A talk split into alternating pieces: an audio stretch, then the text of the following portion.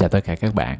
Hôm qua ngày 5 tháng 9 là ngày khai trường à, và trên mạng xã hội xôn xao với hình ảnh ờ, cô giáo hiệu trưởng của một trường ở Hà Nội à, có hình xăm ở sau gáy và rất là nhiều à, comment, nhiều ý kiến à, xoay quanh vấn đề này.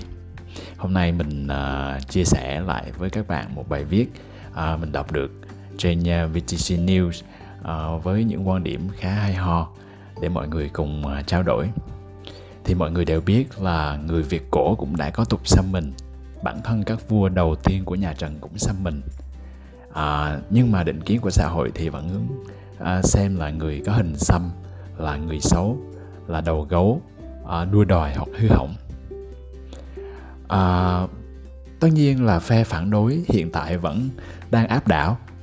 À, kể cả là đã vài chục năm kể từ khi thế giới bước sang thế kỷ 21 à, chúng ta vẫn còn nặng nề thành kiến với nghệ thuật xăm và khó chấp nhận sự khác biệt trong việc thể hiện bản thân của mọi người. Đến như vậy nhiều người tuyên bố rằng người xăm mình nếu là nam thì là giang hồ đầu gấu nếu là nữ thì đích thực gái gái hư. Một số người khác không bày tỏ thẳng thừng như vậy nhưng biểu thị đồng ý với nhóm vừa kể trên số khác thì tuy nói không kỳ thị thừa nhận xăm mình không xấu nhưng kết luận vẫn là nhìn người xăm thấy ghê. À, không bao giờ yêu người có hình xăm hoặc là không bao giờ cưới. Thật sự thì đồng ý là có nhiều anh chị xã hội à, thì hay xăm mình. Nhiều thanh niên hư hỏng cũng xăm mình. Nhưng suy luận về mặt logic mà nói thì điều đó không hoàn toàn đồng nghĩa với việc ai có hình xăm cũng hư hỏng. Nếu như chúng ta nói gái làng chơi thì thường trang điểm đậm như vậy phụ nữ nếu trang điểm đậm thì gái là gái làng chơi. Thì điều đó chắc chắn là sẽ uh, gây tranh cãi rất là nhiều. Tại sao chúng ta một mặt vẫn ngắm những cô gái có hình xăm nhỏ tinh tế trên phố? Hay trong phim ảnh và khen đẹp chúng ta tung hô những nghệ sĩ thần tượng có hình xăm? Nhưng rồi chúng ta lại cấm vợ cấm em gái con gái chúng ta xăm hình với lý do chỉ hạn gái chẳng ra gì mới làm như vậy. Nhiều người việt nhiều người viện đến thuần phóng mỹ tục để phản đối xăm mình nhưng thực sự không có nhiều người biết là tổ tiên người Việt chúng ta đã có tập sông mình từ rất là lâu. Sách Lĩnh Nam chích Quái, phần hồng bàn thị truyện có chép Bấy giờ, dân trên núi xuống nước đánh bắt cá thường bị thuồng luồng gây thương tổn. Bèn cùng nhau tô việc ấy với vua. Vua nói, các giống ở trên núi khác với các loài ở dưới nước. Các loài dưới nước chỉ ưa những gì giống với mình và ghét những gì khác mình. Vì vậy ta mới bị gây hại. Thế rồi nhà vua bèn ra lệnh cho ai nấy cũng phải lấy màu xăm hình thủy quái vào người. Từ đó không bị thuần luồng gây thương tích nữa. Tục vẽ mình của dân Bách Việt bắt đầu có kể từ đấy. Từ điển lễ tục Việt Nam cũng ghi là người Việt cổ từ 2.000 đến 3.000 năm trước có tục xăm hình. Những con thủy quái rồng rắn lên bụng, ngực, lưng chân tay.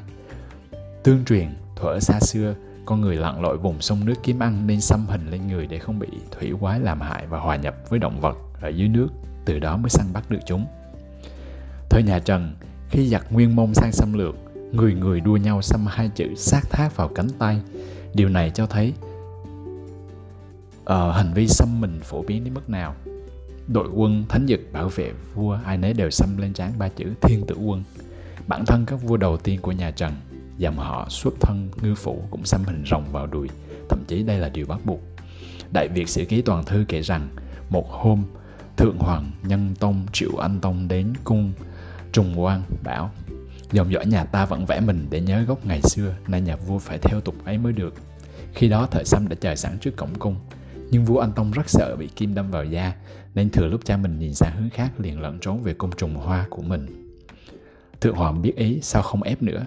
Từ đó việc xăm mình không còn là bắt buộc. Theo thời gian, thời đại phong tục có thể thay đổi Nhưng nếu có cái nhìn xuyên suốt chúng ta sẽ không đánh giá đạo đức tư cách con người qua vẻ ngoài. Hành vi chăm chút ngoại hình nếu không gây hại cho cộng đồng hay cá nhân thì không thể coi là xấu. Như vậy có thể nói là việc xăm hình của tất cả mọi người nó cũng chỉ là một cái cách để người ta thể hiện cá tính. Và có rất là nhiều điều uh, cần suy ngẫm cũng như trao đổi ở đây. Việc đánh giá đạo đức hay tư cách của một người chỉ thông qua hình xăm và trao đổi thông qua những hình những ờ, hình ảnh cá nhân của người khác, người ta gọi là trong mặt và bắt hình dong thì điều đó có lẽ là hoàn toàn không phù hợp.